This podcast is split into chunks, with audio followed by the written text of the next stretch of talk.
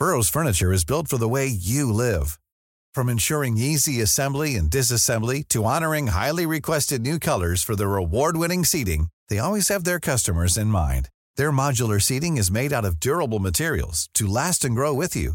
And with Burrow, you always get fast, free shipping. Get up to 60% off during Burrow's Memorial Day sale at burrow.com slash ACAST. That's burrow.com slash ACAST. burrow.com slash ACAST. Since 2013, Bombas has donated over 100 million socks, underwear, and T-shirts to those facing homelessness. If we counted those on air, this ad would last over 1,157 days. But if we counted the time it takes to make a donation possible, it would take just a few clicks. Because every time you make a purchase, Bombas donates an item to someone who needs it. Go to bombas.com slash ACAST and use code ACAST for 20% off your first purchase. That's bombas.com slash ACAST, code ACAST.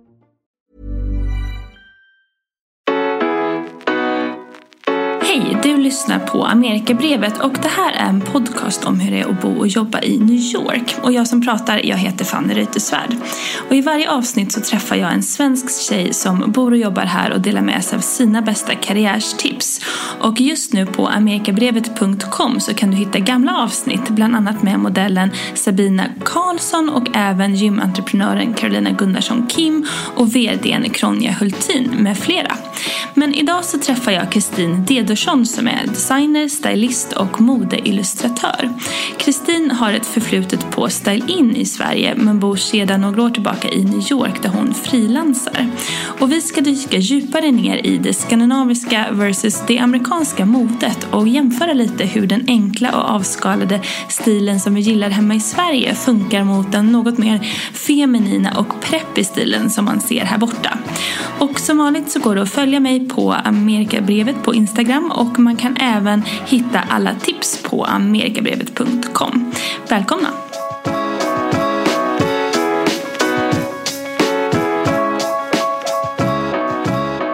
Okej, välkommen Kristin! Tack så mycket! Det var jättekul att få prata med dig idag. Um, vi hoppar rakt in i det tycker jag. Kan inte du berätta uh, vem du är? yes, absolut. Kristin um, heter jag. Jag uh, bor här i New York sedan fyra år. Um, jobbar som modedesigner. Och uh, vad fick dig att välja den banan? Oj, ursprungligen så... Alltså, det lutade alltid mot någonting kreativt. Um, min mamma sydde otroligt mycket kläder till mig när jag växte upp. Så, så småningom började jag också sy mina egna kläder och sen blev det så helt enkelt att jag valde att plugga vidare inom det. Okej, okay. och vad pluggade du i Sverige då? Ja, i Borås på okay. Textilhögskolan. Just det. Och det är väl den, det är den skolan som finns väl i Sverige? Uh, ja, det är den och Beckmans. Ja, Sen finns det små kortare utbildningar också men det är väl de som är de huvudsakliga. Och vad var det som fick dig fast? Liksom? Eller vad är det du älskar med det? Alltså det är ju det, är ju det kreativa liksom. Det är ju det är någonting som är så svårt att avstå från när man väl har börjat. Det, ja, men jag har fastnat i den eh, hela skaparprocessen och så vidare. Ja. Men kan du berätta mer där? Du sa att din mamma din mamma designade alltså era kläder när ni var liten. När alltså, var liten. Hur var, var det? jo, men alltså när jag var väldigt liten så, så hade jag inga problem med det överhuvudtaget. Eh, hon sydde väl det mesta till mig. Um, senare liksom när jag blev tonåring så började jag ha lite egna visioner om hur jag ville klä mig och vad jag ville ha på mig. Så då var det ofta jag som, som berättade för henne vad hon skulle sy. Och så småningom blev det ganska komplicerat och mer och mer avancerat. Så då när hon började säga nej, det går inte, så blev jag helt enkelt tvungen att börja experimentera själv och lösa det liksom, och visa att det var möjligt. Det så, det är lite tack vare din mamma som du valde Ja men absolut, banan. det var ju så jag kom in på den banan. Mm, var det liksom crazy manchesterbyxor? Vilket, vilket år pratar vi här? Vilket, vilken alltså jag gjorde absolut ett par manchesterbyxor åt mig själv. det här var väl, alltså som mest, mest intensivt sydde jag under gymnasietiden. Då sydde jag det mesta till mig själv.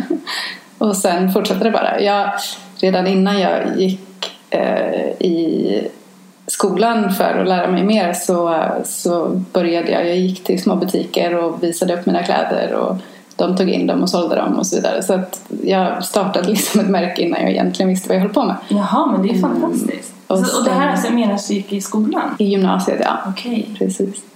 Men Så gud, vad jag häftigt. sålde i några butiker där i Örebro, Stockholm, Göteborg. Faktiskt en i New York också. Det var, det var en tjej som tog med sig mina kläder hit och sålde in dem i en butik. Men det är ju så häftigt. Ja, det var roligt. Det var väldigt spännande liksom då. tonåring. Ja. Men hur såg det ut och vad, vad var din signaturstil? Alltså, då var det ju ganska liksom, enkla, mycket trikågrejer just för att det är lätt att sy på hemmamaskiner och så vidare. Det, jag hade ju liksom inte fabriker och så då. Så att eh, det var ja, men ganska enkelt men ändå väldigt eh, experimentellt och kreativt kan man väl säga. Det är jättehäftigt. Vad finns de plaggen kvar idag? Eh, ja, de finns ju i folks hem lite här och var. Eh, nej, jag har faktiskt en, en hel del liggandes hemma hos min mamma också som eh, bara är förvarat. Mm, Kunde du tjäna pengar på det då? Ja, alltså det var lite så fina extra pengar absolut. Men det här är helt otroligt. Jag tycker du ska vara superstolt över det här. det känns som en så cool grej att starta ett företag när man är sådär ung utan att ens eh, liksom att det var meningen. Ja, alltså någonstans är det väl egentligen lättare då nästan för att man är så naiv, man vet inte riktigt vad man ger sig in på. Så man bara, ja. Det var ju samma, jag ringde upp eh, Margareta van den Bosch som var designchef på H&M då och frågade om jag fick intervjua henne till mitt specialarbete och hon ställde upp så jag åkte upp till Stockholm och gjorde en intervju och, och så vidare. Jag Man, hade är knappt så man vågat göra idag. vara. Man önskar man hade kvar den så här, Precis. lite naiva attityden. Men det är ju Precis. så underbart att bara vara så orädd och köra. Ja, absolut. Det skulle jag gärna ha mer av fortfarande. Ja. Okej, så då hade du ditt eget märke, pluggade sen vidare i Borås. Ja. Och sen så tog du dig upp till Stockholm. Eh, ja, precis. Eller, eh, jag mellanlandade i Göteborg först. Jag jobbade ju som designer för Style-In i många, många år. Så eh, när jag började där så var företaget fortfarande baserat i Göteborg och sen senare flyttade vi hela företaget till Stockholm. Och även jag. Okej. Ja. Och Stylin, det är väl också lite känt för sina trikåplagg? Alltså det var ju så det började också, absolut. Eh, det, vi gjorde ju allting i ateljén i Göteborg till en början. Eh, Ja. Och senare när vi växte så la vi ut det på fabriker i andra länder och så också. Ja. Och, och sen efter några år där i Stockholm så um, hur kom det sig att du flyttade hit till New York? Eh, nej men jag hade väl börjat så fundera på vad nästa steg var och liksom större utmaningar och vad kan jag göra härnäst och kände väl att Sverige var lite litet just när det kom till alltså, karriärsmöjligheter, branschen är inte jättestor i Sverige så jag var bara nyfiken på liksom en större utmaning och något nytt. Så eh, jag, nej men jag började göra lite research, åkte hit några gånger på liksom längre perioder och kände efter lite hur det, hur det kändes och, och sen bestämde jag mig för att flytta hit. Vad modigt. Eh, Vad, vilket år pratar vi? Alltså jag började väl åka hit runt 2013 skulle jag tro. Mm. Något sånt. Mm. Ja, men, ja, precis. Ja, men det är ett Och sen flyttade jag i slutet av 2014. Okej. Och vad, var det läskigt att flytta liksom, till en så här storstad? Visste du vad du skulle göra här? Eller var det lite så att du bara hoppade ut i det okända? Eh, jag hoppade absolut. Det var, men någonstans var det väldigt härligt. Jag hade liksom gjort samma sak i tio år och eh, var liksom, hade inte haft någon paus riktigt heller. Jag hade liksom ja, men, jobbat väldigt mycket, pluggat lite vid sidan av också. Alltså, allt på en gång. Så, så jag längtade lite efter ett så här, avbrott och lite bara känna efter vad man vill göra härnäst och så vidare. Så det var ganska perfekt att kombinera det med att komma till en helt ny stad där man bara ville upptäcka och, och testa saker och så. Så att eh, det var bara härligt. Det var Mm. underbart.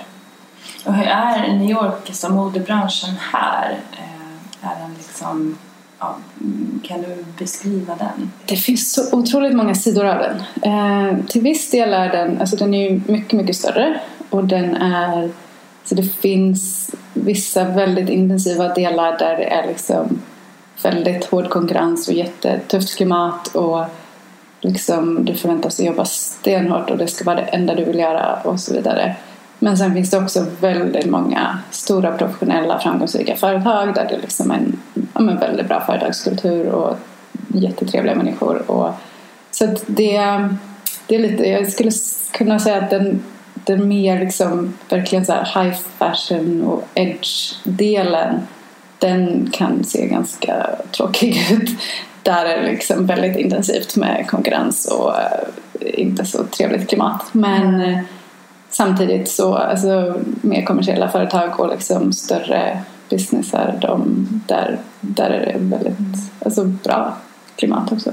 Men det är ju, alltså New York är ju som en modemetropol. Liksom. Det måste ju locka så mycket talanger eh, som kommer hit liksom, för att söka the American dream eller bara liksom, etablera sig själva, sina egna märken. Är det liksom det måste vara så kreativt smältdegel liksom, på så många sätt. Absolut, verkligen. Eh, och någonting som jag tycker är väldigt härligt här och spännande som jag inte riktigt var beredd på innan jag kom hit var att de har kvar så himla mycket av själva hantverket och produktion och de har, alltså det finns otroligt mycket möjligheter här. I, de har ju en stadsdel som de kallar för Garment District på, i Midtown på västra sidan och där är det ju fortfarande fullt med, de byggnaderna är fulla av fabriker. På varje våning är det liksom sample rooms och fabriker och det tillverkas jättemycket kläder och det görs alla prover till modevisningar och det finns, det finns resurser för att ta fram precis allting. Det finns liksom printhouses och embroideries och eh, massor med tygaffärer och väldigt mycket möjligheter. Eh, mm. kan man gå dit som en... Ja, men en person då som har kanske ett eget märke men är i uppstartsfasen och ganska ny kan man gå dit och få sina prover uppsydda? Ja, det kan man absolut göra. Det kostar pengar ja. men man kan absolut gå dit. Ja. Eh, det finns väldigt många olika sample rooms och de är fokuserade på olika saker, olika duktiga, olika dyra och så vidare. Ja. Men eh, det finns absolut alla möjligheter. Det är jättekul. Jag trodde lite att det inte riktigt fanns längre. Nej, precis. Det är lite som en så här gömd värld för det är liksom inte så allt det är lite grann som är i bottenplan men det mesta är egentligen uppe i husen liksom, så att man, man ser det inte utifrån men Nej. sen när man väl jobbar där och har liksom anledning att åka upp i de här jätte, jättegamla hissarna ja. så varje våningsplan är liksom bara en stor maskinpark när det öppnas upp. Så vad det, spännande! Ja, det är roligt. Det är superkul. Men eh, så när du kom hit, vad gjorde du då? Liksom? Vad var din plan?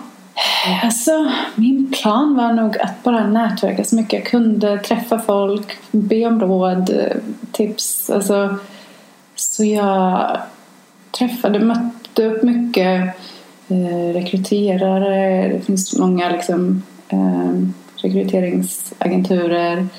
Alltså bara bokade möten med allt och alla och liksom mm. försökte få en inblick i branschen och lära mig liksom men vilken nisch jag skulle utforska mer och så vidare. Så att det, ja, bara så många möten jag kunde. Ja, som en ung så här, eh, designer från Sverige, var de sugna på dig då? Eller liksom, funkade din bakgrund här? Ja, alltså det, det är en spännande dynamik. Det är faktiskt, eh, man är ganska attraktiv som, som svensk och som europé.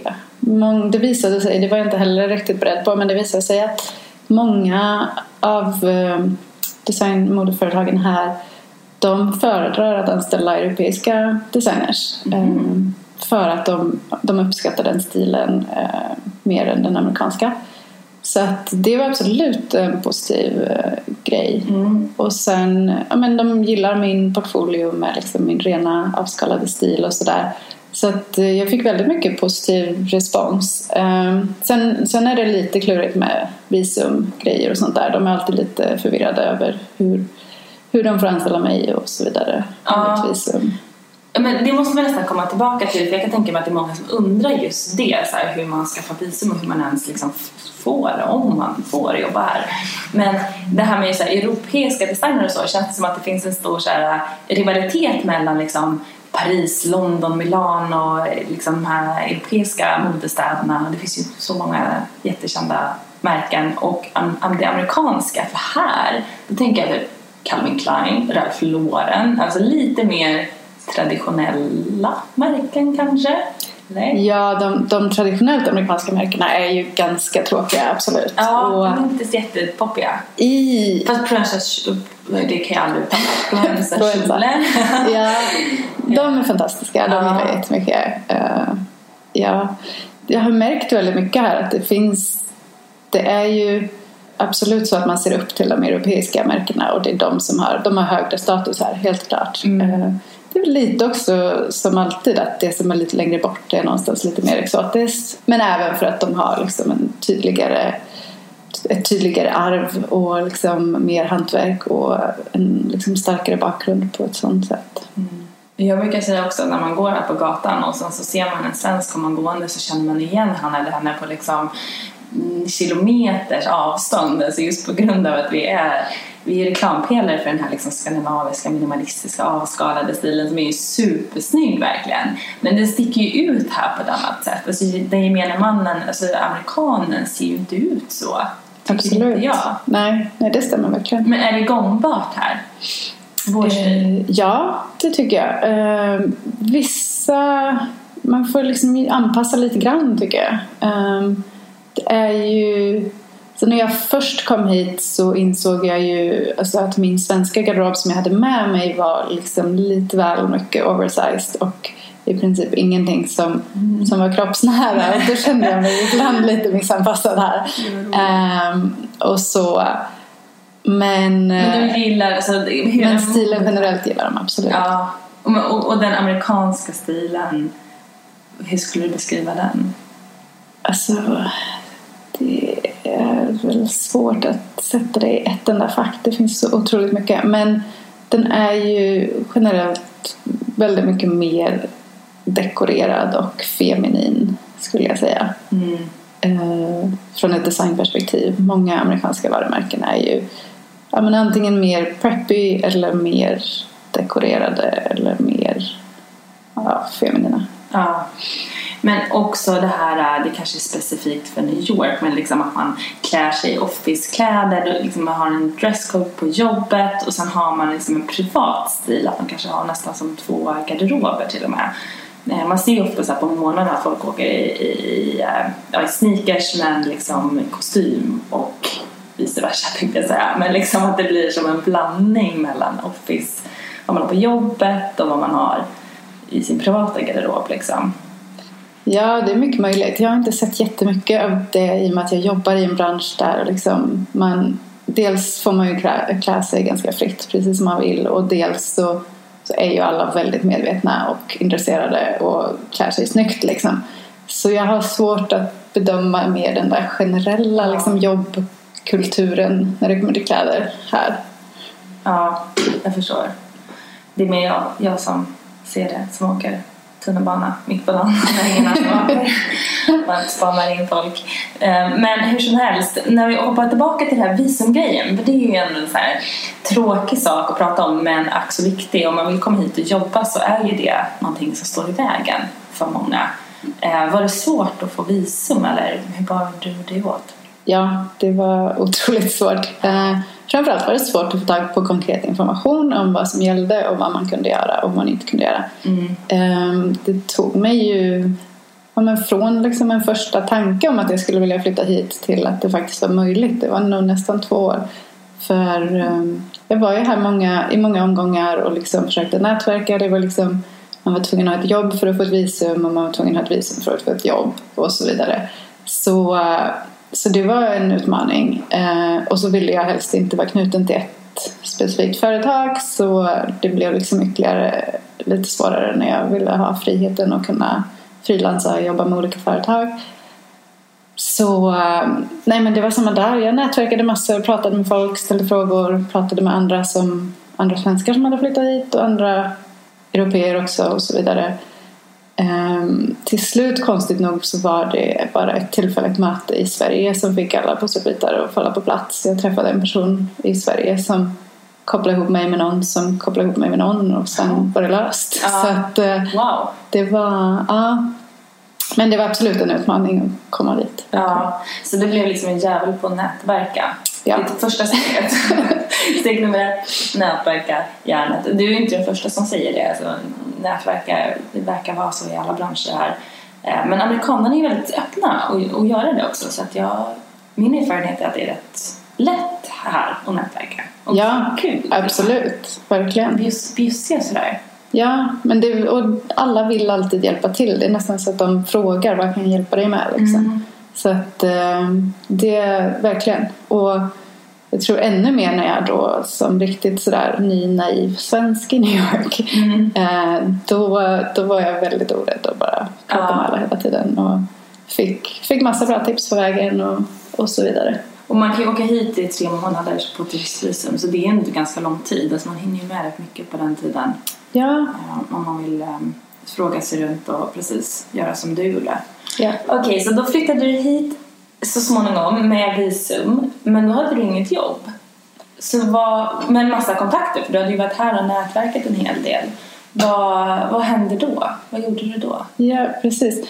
Nej, men jag, var, alltså jag var väldigt entusiastisk över att jag äntligen fick jobba. Så att jag hörde av mig till min, mitt nätverk som jag hade börjat bygga upp och eh, men letade liksom efter uppdrag. Det, det, jag hittade liksom lite småjobb här och där först och, och sådär. Men samtidigt var jag inte jättestressad över att börja jobba i och med att jag hade liksom jag ville nästan ha en liten paus så att jag jobbade med lite egna projekt också. Jag byggde upp en webbshop för mina illustrationer och jag ja, men lite alla möjliga, utforskade lite olika spår. Ehm, och så småningom så började det komma in lite uppdrag här och där. Och, och så. så det var liksom en skön kombination ändå. Ehm, det är skönt när man inte så direkt har den pressen att man måste dyka in i någonting på en gång. Så det var väl egentligen inte först liksom lite senare när jag väl började känna att nu Alltså att jag hade någon sorts förväntning på mig själv att nu ska jag faktiskt jobba. Det var ju först då som det blev lite så här stressande att man liksom, ja men nu, nu ska jag göra någonting seriöst och så vidare. Men nej jag vet inte, jag tror jag hade lite ja, men bra flyt och tur också med liksom mitt svenska ursprung och min rena stil och så vidare. Det var ändå en hel del företag som var intresserade av att jobba med mig och jag ja, men gjorde en del kortare frilansjobb och sen eh, dök det upp något längre uppdrag som jag jobbade på kanske sex månader eller något sånt. Och sen eh, hade jag en liten paus igen och så eh, fick jag något nytt uppdrag. Så det, det flöt på. Alltså, självklart var det perioder när man sa oj men vad ska jag göra nu? Nu måste jag hitta något nytt igen. Men samtidigt har jag alltid alldeles för många egna projekt också så att det är inte svårt att fylla upp tiden emellan när man inte har uppdrag. Så att det har funkat bra. Det har varit en bra balans liksom. Liksom, hur, det kan du minnas din första tid här? Alltså, hur, hur, hur kändes det att komma hit? Liksom? Var det bara så här spännande och roligt och liksom living the dream eller kändes det bitvis? Ja, det var verkligen. Framförallt eh, innan jag hade flyttat hit på allvar så var det ju som allra mest spännande. För då, då fanns det ju inte riktigt no några så krav eller något. Utan då var det bara att utforska och upptäcka. Det var jättehärligt. Eh, jag spenderade en hel del tid här tillsammans med en av mina bästa vänner som flyttade hit också på samma gång. Så vi, vi hade verkligen bara jättekul. Testade nya restauranger hela tiden. Och, Ja massa bruncher och massa rooftops och eh, barer och, eh, och så. Så det var, det var verkligen väldigt härligt. Sen eh, när det väl blev lite mer allvar och det var dags att börja jobba och så, så var det, alltså det är fortfarande alltså väldigt spännande och kul när allting är nytt. Liksom. Mm. Det känns som man kan återupptäcka New York också så många gånger om. För varje gång man, alltså i början så hyrde jag ju lägenhet i andra hand och då liksom flyttar man väl ungefär en gång om året. Och kommer man till nytt, eh, med nya områden, nytt kvarter och hittar liksom en helt ny värld igen. Liksom. Det, det är lite så att varje område är liksom en stad i sig nästan. Så, eh, så jag har, nej men det var många, liksom, många olika faser men väldigt mycket upptänkande väldigt länge. Liksom. Ja. Så, eh, men absolut bara jättemycket glädje över att ha löst visum och faktiskt få vara här. Åh, gud vad härligt. Jag blir så här lite nostalgisk känner jag själv. Man liksom, ja. tänker på hur det var när man kom hit. Hur har det utvecklat dig liksom, på ett så här professionellt plan? Känns det som att du liksom, flyttade hit, upptäckte så mycket nytt, fick ny inspiration, liksom, träffade nya människor? Vad hände någonting då med, med dig och din design som process? Alltså, jag har ju helt klart fått ett nytt perspektiv på liksom hur litet Sverige är i sammanhanget i, i, liksom ett, i, i världen, i ett större sammanhang. Liksom.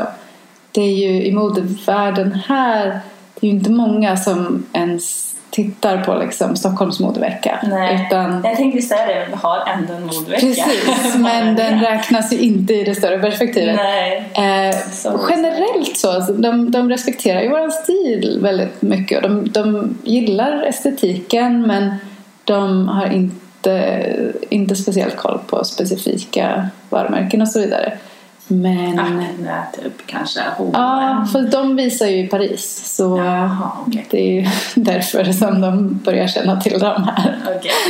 Eh, men... Ni är en liten spelare på kartan. Ja, absolut. Eh, så, så nej, men det är härligt att få det perspektivet och ja, men helt enkelt få se massa andra saker utanför det. Ehm, och, men samtidigt som sagt så, så får man ändå ett väldigt bra bemötande just som europé och svensk. Och så, så att, eh, det är väldigt spännande. Vad är ett typiskt kristinplagg? Kristin-plagg? Liksom? Om du skulle göra dig själv i en, eh, till en skjorta där en tröja, hur skulle den se ut då? Ja, men eh, absolut att jag har, vilket blir ännu mer tydligt när jag är här, att jag har ju ett väldigt tydligt så skandinaviskt svenskt arv eh, i liksom det minimalistiska, enkelheten, mycket fokus på fina bra material. Eh, jag älskar siden, ull, bomull, alla naturmaterial. Tycker mycket om att leka med silhuetter och eh, intressanta detaljer. Gärna någon sorts liten liksom, edge eller råtouch på det hela. En sån så här fin råsöm som du har nu på din skjorta som du har på dig idag ja, precis. Ja. Typ exemplet.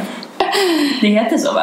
Raw edge eller? Raw edge, ja, edge. precis. En sån Eh, fransig, oh, ja, en fransig kant kan man beskriva det som om man inte vet vad en raw edge är. Så. Ja. Um, ja, absolut. Och vilket är lite motsatsen till den typiska amerikanska stilen. Så att jag har ju känt vissa företag som jag har jobbat för. De, de anställer mig för att, eller anlitar mig för att de, eh, de vill åt det här rena svenska eh, minimalistiska. De vill gärna vara det fast de, någonstans så, så inser de ju också att deras marknad inte riktigt förstår sig på det helt ut. Så att eh, det blir ofta att de, de tar in mig och så för att de gillar min portfolio och hur det ser ut. Men sen är det liksom, sen vill de gärna lägga på lite mer eh, detaljer och lite någon eh, liten volang eller rosett eller vad det nu kan vara. Det jättespännande. Så det, det är liksom en utmaning verkligen att hitta en Ja. balans där. Att, eh, att någonstans eh, hålla sig till det som... Jag som är du också, kanske inte Precis. kompromissa för mycket samtidigt som jag förstår att man måste, det måste gå att sälja också annars så Ja, precis. Jag menar, inte. när jag jobbar för kunder så anpassar jag mig såklart efter vad deras marknad efterfrågar och, och vilka de säljer till. Eh, Men är det som designer, har du liksom eh, sista ordet är ditt eller kan det vara så att du gör en jättefin plagg och så kommer någon och bara men gud nu ska vi ha en volang här och en stor rosett på ryggen och du bara okej, mm, ja ja, då blev det så här. Så det beror alldeles på vem man jobbar för. Eh, vissa roller som jag har haft där är det jag som har fullt ansvar och tar besluten. Andra, alltså det är ofta så att det finns liksom en, en ägare i företaget som, som någonstans alltid har sista ordet. Så då får man anpassa sig och så också. Men eh, det är lite olika beroende på vad, vem man jobbar med. för. Och hur ser det ut där du har jobbat hittills? Du har jobbat på många olika företag förstår jag det som. Men är det liksom stora designavdelningar och alla sitter och jobbar med sitt eller är det liksom mer så här små team eller hur funkar det liksom när man Det är väldigt olika. Vissa, på vissa företag jag har varit där har jag liksom varit ansvarig för ett litet team så jag eh, sätter riktningen och visionen och så hjälps vi åt att designa fram kollektionen. Och sen eh, på andra företag som till exempel där jag är just nu, Victoria's Secret, där är det liksom en väldigt stor designavdelning och jag är del av ett litet team som är eh, supernischade, fokuserade på bara trosor. Eh, bara tryckta trosor. Så det är väldigt specifikt. Men det, alltså, nu måste jag bara... Victoria's Secret och alla vet ju vad det är, underkläder. Men, men designen där ser likadan ut från år till år? Eller? eller du menar modellerna? Ja, men jag tror precis. Modellerna på trosorna är ju... Det, det finns ju inte så många sätt man kan designa en trosa på. Alltså det finns otroligt många sätt att designa en trosa på. Men de, det är absolut så att de har vissa basmodeller som de uppdaterar med nya tryck eller nya färger eller en ny spetskant eller ja. en ny placering av en spetskant och så vidare. Så att eh, absolut, det låter lite som att aha, men man kan inte göra så mycket mer. Men, men det är otroligt mycket jobb som går in i varje kollektion Och då kan du sitta och gå igenom så här på fredagsmötet och bara, men den här spetskanten, ska den vara här uppe eller där nere eller ska den vara liksom? Ja, ja, ja verkligen. Det är mycket sådana detaljer och så är det även eh, såklart ett kostnadsperspektiv i så stora företag så det är så här okej, okay, vi skulle vilja byta ut till den här spetskanten men den kostar några cent för mycket så det har vi inte råd med så då måste vi göra något annat. Så det, det är många perspektiv att ta in i beräkningen. Liksom. Ja. Jag, jag gillar Victoria's Secret. Jag, alltså, jag gillar kanske är för starkt ord men jag är väldigt intresserad. Alltså, det är kul. Alltså, jag, jag är fascinerad i det ordet jag är ute efter. Alltså, jag tittar alltid på modevisningarna, den här fashion showen som de har en gång om året och tycker att det är, det är, något, det är någonting som lockar mig så starkt med det. Jag vet inte vad det är liksom. Men det är som knäpp det är så knäppt företag på en vis liksom. Alla, alla underkläder och sen har de har bäddat in det rosa fluffet med de här liksom, snygga tjejerna och det, det är någonting som man verkligen är så här Gud, jag undrar hur det går till. Men, men hur, vilken trosa säljer bäst då? alltså jag kan inte egentligen prata så mycket om detaljer så men Eh, det känns ju som att deras bread and butter kanske är de här, precis man köper trosor i bulk, 3 för 30 eller vad det Ja, eller jag tror de har 5 för 28. Fast priset varierar lite ja. med kampanjer och sånt tror jag. Men, men ja, vi jobbar ju på de, de fem för trosorna som det heter.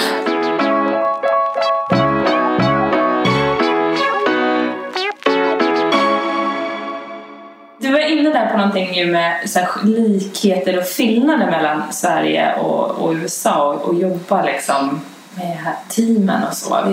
Kan du inte berätta lite om det? Jo, absolut. Um, det är väl... Ehm, ja, men dels är det... Det är ganska... Alltså generellt måste jag säga i företagen här, det är ganska hierarkiskt.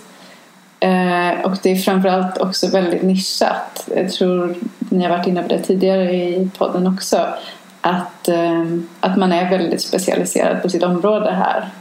Det mm. har väl att göra med att det finns otroligt mycket människor här så att de kan liksom hitta någon som är specialist på precis varje liten del i processen som de behöver.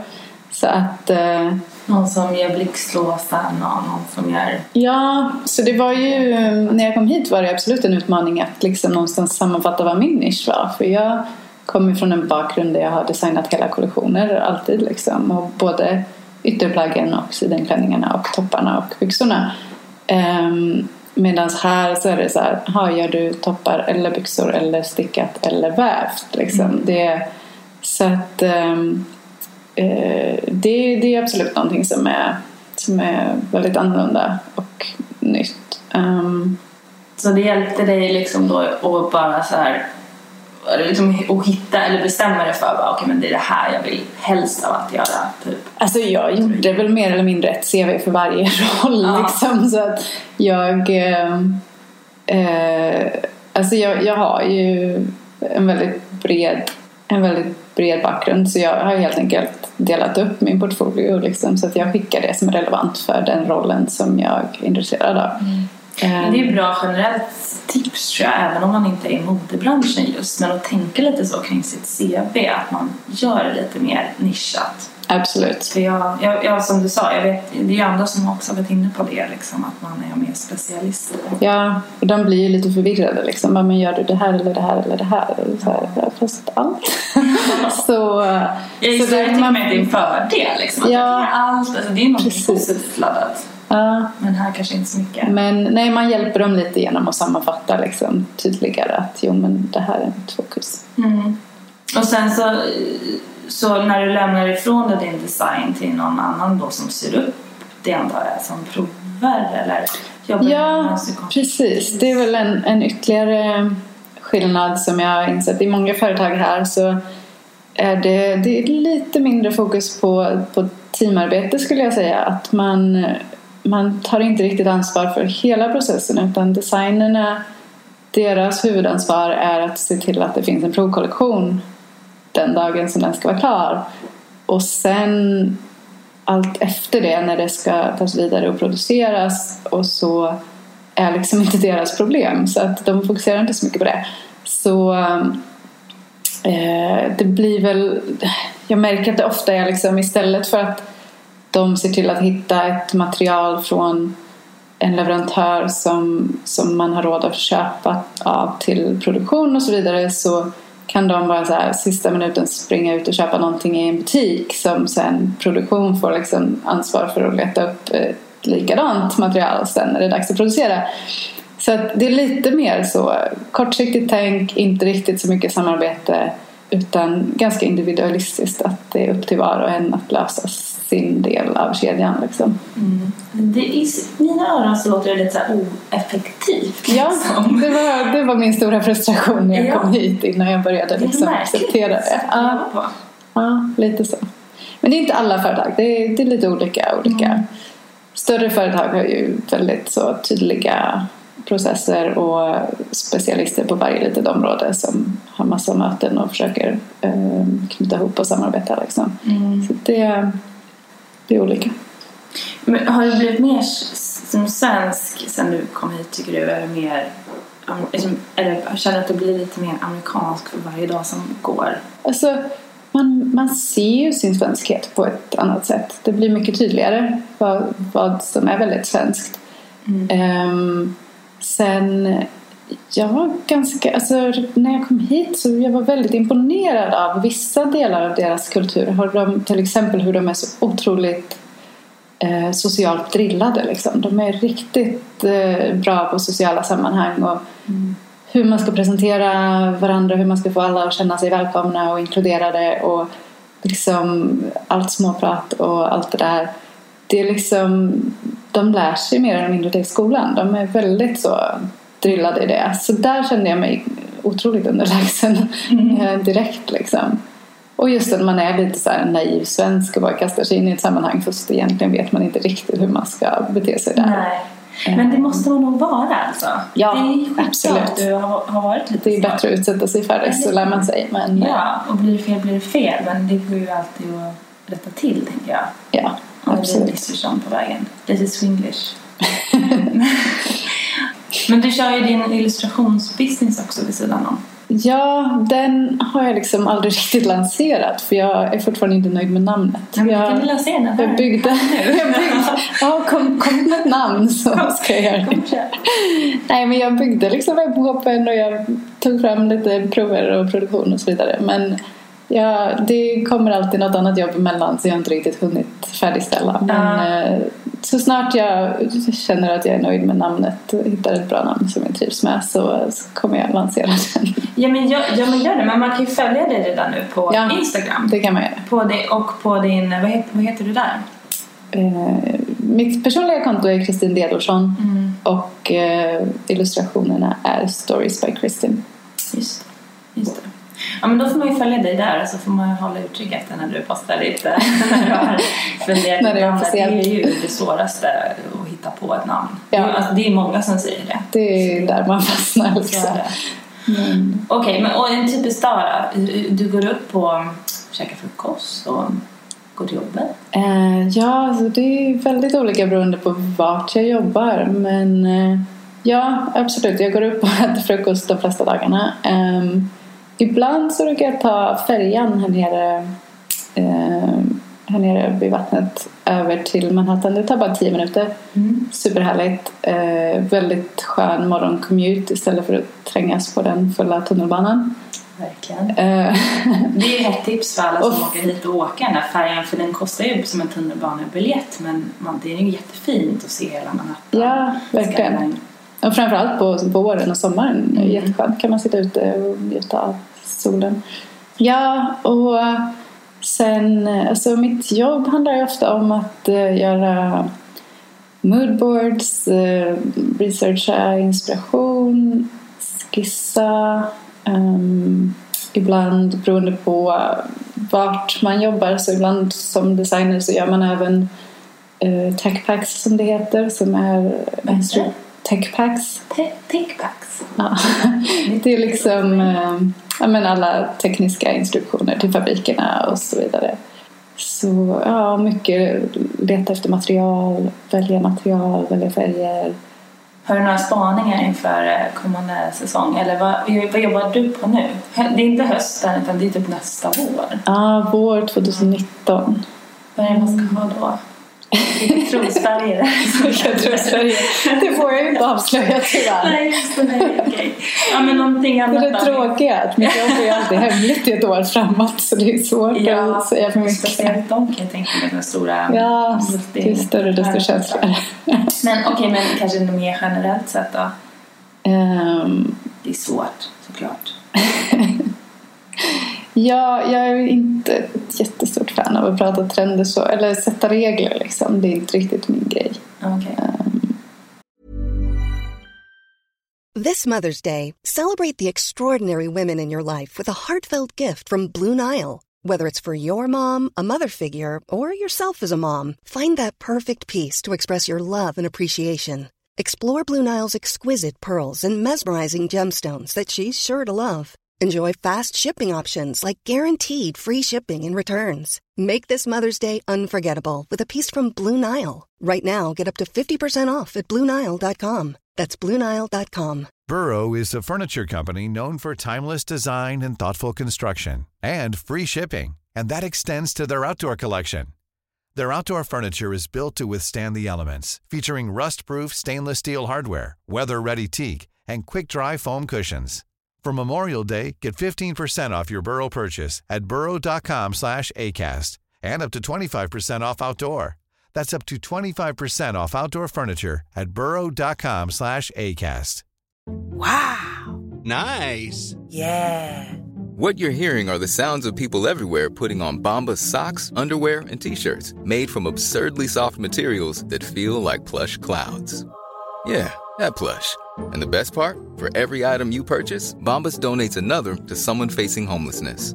Bombas. Big comfort for everyone. Go to bombas.com slash ACAST and use code ACAST for 20% off your first purchase. That's bombas.com slash ACAST. Code ACAST. Jag förstår. Man får se ut som man vill. Lite Alltså, man får ta det som passar en själv. Jag tycker att jag har blivit mer svensk i min stil sen jag kom hit, vilket är så ironiskt. För att jag tänkte nog tvärtom att jag skulle bli liksom, kanske någon vintage-drottning eller du vet såhär, ha lite crazy färger och bli lite så mer härlig i min stil. Men icke så icke. Jag har ju snarare blivit mer svensk, alltså enkel, eh, du vet, hel, enfärgat, köpt på koss. Du vet, ja. Ja, är tråkigt nog konstigt. så drar dras man ju mer och mer till de svenska så? varumärkena och företag. Jag har nog aldrig köpt så mycket Acne som jag var i New York. Det är Liksom. jättemärkligt. Eh, ja, det Eller så är det konstigt. man Fast känner sig lite typ mer- där så tycker jag att det är ganska dåligt utbud här. Utav, alltså, allting finns ju, så det, Mm. men, men mest att det amerikanska i sig är liksom inte så lockande för Ja. mig. Så, nej. Nej, alltså jag håller helt med. Jag tycker inte heller att det är en jättebra liksom, utbud av mode. Liksom. Om det inte är så, såklart jättedyra märkesgrejer men det här liksom är vardagliga som är kanske prisklass som, som Koss och Another Stores och sådär. Svårt att hitta det. Ja, Sverige gör faktiskt det ganska bra. Ja, men är det några sådana märken som du tycker är bra om man ska spana in när man är här? Alltså amerikanska tänker jag som är kanske lite billigare än vad det är att köpa i Europa. Alltså de, de, det finns jättemycket sådana små independent ehm, designers och märken. Jag kan tyvärr inte namnen på jättemånga av dem. Eh, Mitt jobb kretsar mer kring de dyra okay, märkena. Men de får gärna vara dyra också. Och, och där, alltså de få amerikanska favoriterna jag har det är ju The Row, Frances Schuller och eh, även Narciso Rodriguez. Sen finns det ett skomärke som, som är väldigt hett just nu. Eh, Grey Matters heter de. Mm. Eh, det är en vän till män som, som driver det. Gud vad kul, det ska jag kolla upp. De, är, de får väldigt mycket uppmärksamhet. De är, de är coola, de är väl lite svåranvändbara mycket av kollektionen. Men, Ja. men de, Grey jag tycker de gör ett bra jobb. Ja. Det är Ehm, jättekul ju. Alltså sådana tips är så här, så det är så kul ju att ha tycker jag om man åker hit. Alltså även för mig. Jag Ja. har ju inte stenkoll. Men känner inte du att det är ganska mycket sådana här också LA-märken som har poppat upp? Alltså de här som jag inte heller kan uttala men Sir Gabriel som gör skor och väskor. Vet du vilka jag menar? Ja, alltså det finns jättemycket av den stilen här. Och Mm. den har väl jag aldrig riktigt varit så jättedragen till. Men eh, ja, det finns jättemycket sånt om man är ute efter det. Jag gillar lite Rachel Comey också. För, hon, Ja. hon, för mig är hon som en kulturtant fast liksom en poppig version. Men Ja. lite så som jag tänkte att jag skulle bli. Men aldrig blev. Den, den stilen, den är svår att beskriva men jag tycker att den är jag tycker hon gör lite roliga grejer. Ja, alltså jag har många vänner som, som, gillar, eh, som gillar det och bär upp det väldigt bra. Jag själv är nog lite för svensk för det. Liksom jag då. Lite mer vit färgskala och eh, rena linjer än det. Men, men absolut, de gör det bra. Det, det finns mycket. Det, det är många märken som stänger också. Alltså, känner, har du, känner du av, du som jobbar på insidan liksom, i branschen, att så här, modevärlden kanske är lite i svajning? Alltså att det är många, det är inte, ekonomin är inte vad den var. Folk kanske inte, jag vet inte om det beror på att folk inte konsumerar lika mycket eller vad.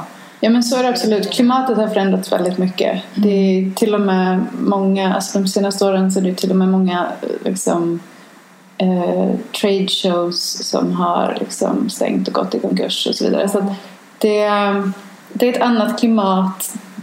Folk har under en period varit lite mer rädda för att ta in, eller folk, eh, butiker och återförsäljare har varit mer rädda för att testa nya märken och mindre liksom, leverantörer och så. så att de, just nu så känns det som att de flesta går på safecards med liksom etablerade stora varumärken, mycket logos, mycket det, så klimatet är lite annorlunda nu för mindre märken. Men samtidigt så, så eh, ser jag ändå att det börjar poppa upp mer och mer och jag tror att det ändå går åt det hållet. Att det kommer finnas mycket, mycket mer independent eh, alternativ.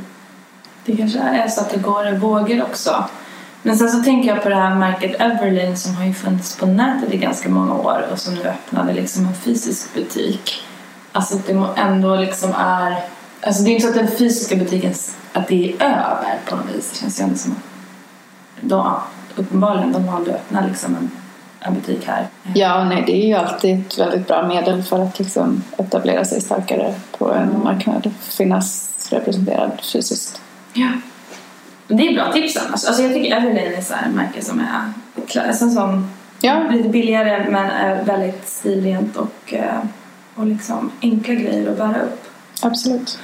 Jo, men jag tänkte fråga om du har liksom någon så här inspirationstips också. Om man liksom, var du hittar din inspiration ifrån. Jag vet att du var inne på det någon gång på tidigare när vi pratade. Men liksom um, var, du, ja, var, du, var du hittar inspiration helt enkelt. Ja, men jag är ofta väldigt influerad av eh, både arkitektur och konst. Eh, och sedan jag kom hit har jag väl mer och mer också utforskat eh, amerikansk konst och eh, det finns ju otroligt mycket gallerier och så att besöka här. Så det finns ju ett väldigt stort utbud av, eh, av sådana saker. Är det Bland annat- speciellt som du gillar? Ja, bland annat i Chelsea finns det några favoritgallerier. Ehm, Ett av dem är Gagosian och ett annat eh, David Swarner. Eh, De brukar ha väldigt bra utställningar. De är ganska stora för att ligga liksom mitt inne i stan. Så, eh, så det finns ofta mycket spännande utställningar där. Specifika konstnärer, liksom amerikanska så som jag har upptäckt medan jag bott här. Det är väl bland annat eh, Donald Judd och Richard Serra. Mycket, mycket bra liksom, skulptur i amerikansk konst tycker jag. Gud vad, vad kul. Jag blir så sugen på, på att gå på de här ställena. Jag, det, jag, må, liksom, det blir oftast MoMA för mig. Alltså, jag går oftast på museum när min familj är här och hälsar på. Då blir det ju här Whitney, MoMA, Brooklyn Museum, alltså de här stora giganterna som man har varit på massa gånger. Ja, fast jag tycker de är härliga också. Det är Ja, liksom, det är de. ja, Jättefina. man, man ser alltid någonting nytt. Ja. Om det, även om det är samma saker som man sett så tycker jag alltid man kan hitta ny inspiration i det ändå. Ja men vad roligt. Men alla de här tipsen så kommer jag samla på amerikabrevet.com så kan man ha det i bakfickan om man, om man åker hit. Ehm, har du några fler sådana här tips till New York, liksom, vad du gör en ledig, en ledig dag?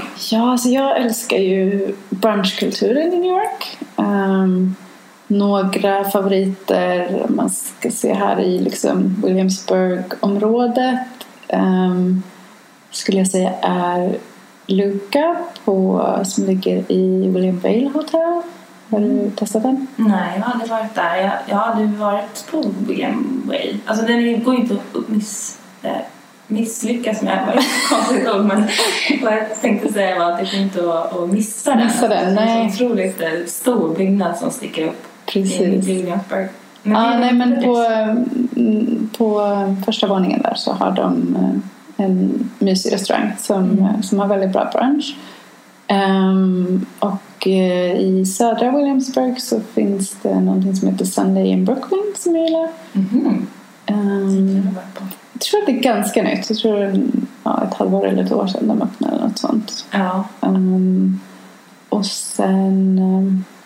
jo, för middags eller drink så, så har jag en favorit i Tribeca som, ehm, som heter Smith Mills.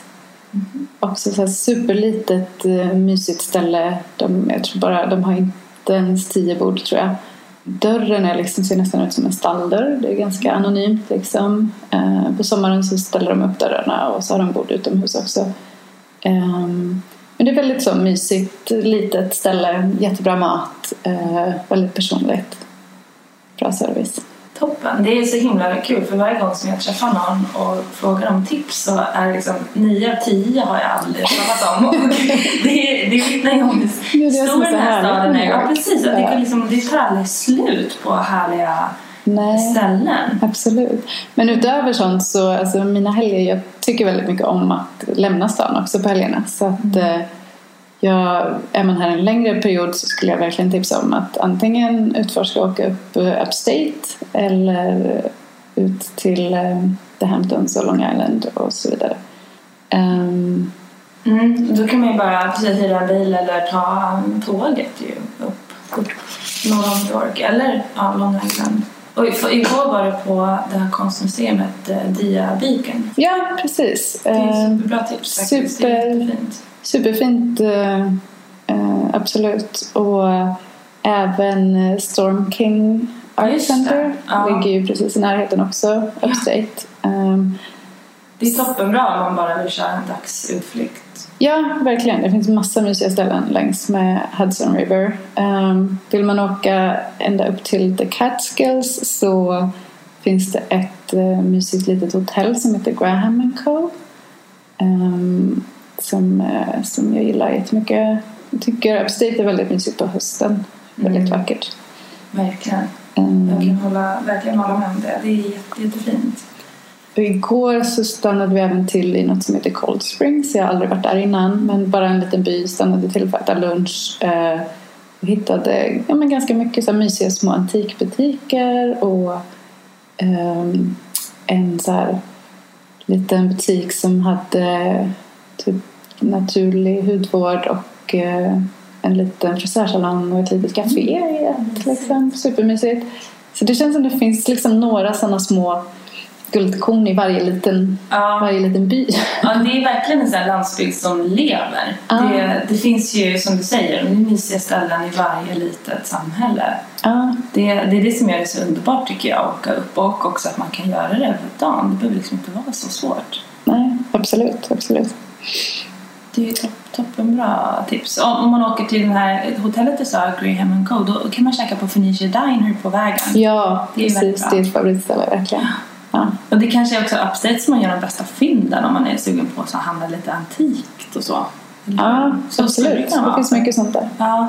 Long Island sa du också? Ja, precis. Eh, där ute så har jag lite favoriter. Ehm, en, en bra restaurang är Estias Little Kitchen. Ehm, det är en mexikansk restaurang. Ligger liksom lite helt för sig själv ute, på, ute längs med en väg. Men eh, supermysigt. De odlar även liksom grönsaker i trädgården som de använder i maten och sådär. Det ligger typ i Bridgehampton, Sag Harbor. Och i samma område så finns det en inredningsbutik som jag tycker väldigt mycket om. Eh, som heter Monk 13. Mhm, I Sag Harbor? Ja, precis. Mm, härligt. Superfin men väldigt, väldigt dyr. Ja. Men eh, väldigt bra för inspirationen. ja, verkligen. Det är jättebra tips. Sag Harbor är en supermysig liten stad, tycker jag. Ja, absolut. Det finns en till inredningsbutik i samma kvarter som jag har glömt bort namnet på. Men den är också väldigt fin. Ja. Och sen, ja vad mer finns det där? Lovelane Kitchen finns det också. På, det ligger på North Fork. Okej. Um, också en mysig bra restaurang. Um, North Fork är alltså den här, liksom, Long Island delar sig ju i två när man kommer ut ja, spetsen på Long Island liksom. Så det är väl norra halvan. ja, precis. Yes. Eh, och sen bara för områden så är ju både Montauk och East Hamptons, Amagansett. Det finns jättemånga fina museiområden med fina stränder och ja, men mycket härligt. Shelter Island är jättehärligt också. Och Eh, ett tips skulle ju kunna vara att också besöka dem off-season även när det liksom inte är juli och ja, 30 grader varmt, absolut. utan Jag tycker både vår och höst är väldigt bra där ute. Ja, Ja, nej men och um, på, när, när det kommer till konstspåret där så finns ju även Jackson Pollocks house där ute. minns den? Ja, Bodde han så hans hus med studio Wow. eh, finns där som man kan åka och besöka. Ja, det hade jag Väldigt gärna. härligt. Det måste jag göra. Hans studio, um, de har liksom bevarat golvet där och den är lite som en av hans Oj. målningar i sig. Gud, liksom. vad coolt. Men var det inte så han gjorde målningarna? Han hade väl en sån duk på golvet som han Precis, så det är lika mycket färg på golvet som det var på dukarna. Så det är lite av ett eget Det, jag, hade ingen aning om det faktiskt. Alltså det, Nej. jag, det måste jag ju typ åka och kolla på nästa helg känner jag. Ja, det tycker jag. Det är, Man det är faktiskt spännande besök. Man Gud får vad kul. kika in i huset och får liksom en eh, sån audioguide som berättar lite om hur han leder. Så det är, ja. Och alla det, precis, jag samlar det här på amerikabrevet.com så kan man kolla på det om man vill. Ja men jättekul att ha pratat med dig. Eh, Superhärligt. Och man kan följa dig då på Instagram. Vad var det du hette nu igen? Kristin Lepersson. Exakt.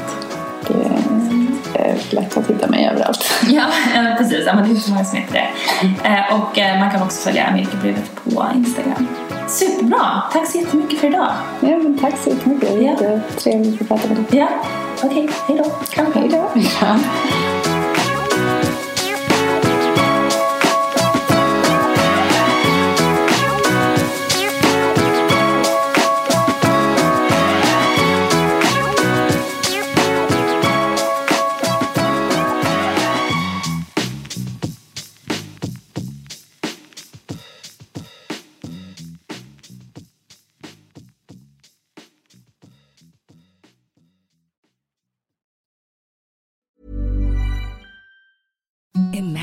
Softest sheets you've ever felt. Now imagine them getting even softer over time. That's what you'll feel with Bowl and Branch's organic cotton sheets. In a recent customer survey, 96% replied that Bowl and Branch sheets get softer with every wash. Start getting your best night's sleep in these sheets that get softer and softer for years to come. Try their sheets with a 30-night guarantee. Plus, get 15% off your first order at bowlandbranch.com. Code BUTTERY. Exclusions apply. See site for details.